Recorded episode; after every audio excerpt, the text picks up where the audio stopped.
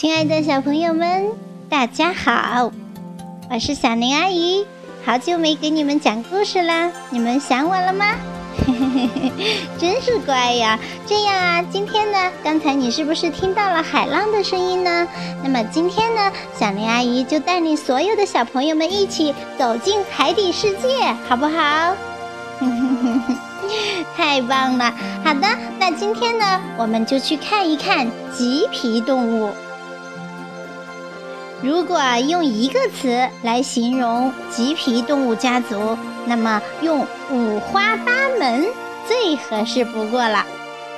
棘皮动物的身上啊，长着许多棘状的凸起，外形有球形、星形、圆筒形或者树枝形等等。那海星呢，是我们最熟知的棘皮动物。海百合。并不是像百合花一样的植物，而是一种凶残的动物。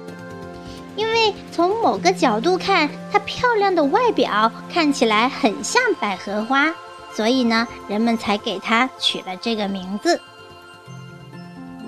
那么，大部分的棘皮动物的身体两侧呢是对称的，也就是说，身体两侧的器官完全相同。我们再来看一看海胆，有一种动物呢，被称作是海中的刺猬。哎，对了，海中的刺猬，小朋友们知道他说的是什么吗？对了，真聪明呀，它就是海胆。海胆的身上啊，长满了锋利的刺，所以呢，很多猎食者都对它望而却步。除了刺啊，它身上还有很多管足，从壳上的孔里面伸出来。这些管足的用途啊不一样，有的呢是用来觅食的，有的呢是用来察觉周围的情况的。那我们再来看看海星吧。海星的身体是一种放射状，像星星一样。它也是因为这个而得名的。绕着海星的身体中心呢，向外伸展着五只或者多只的腕手。那这些腕手呢，在捕食的时候可以将猎物牢牢地抱住。海星呢，主要捕食一些行动迟缓的动物。说完了海星，我们再来看看海苹果吧。海苹果是一种又圆又大的海参，它是一种绿食动物，主要以浮游生物为食，但是每天呢又不会摄入太多的食物，因为呀，它的消化能力很有限。小朋友们知道，全世界呢有五百多种海参，主要生活在浅海的海底。海参的身体呢是圆柱状的，前端有口，口周围有触手，后端呢有肛门。当遇到危急的情况的时候呀，海参呢经常就把内脏排出来，起到迷惑敌人的作用，自己呢就趁机溜走了。它是不是很聪明呀？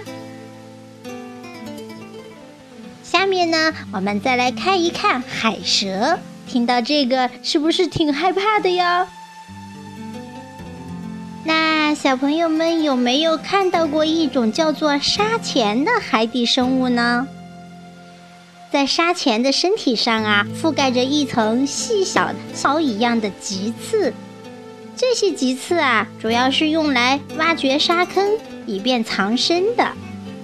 仔细的观察就会发现，像绒毛一样的棘刺上布满了毛发一样的纤毛。这个结构呢，可以把食物送到位于腹部中央的口中。这种动物是不是有点奇怪呢？它的这个口啊，是在肚子中间的。哼哼哼这种动物叫做沙钱，小朋友们记住了吗？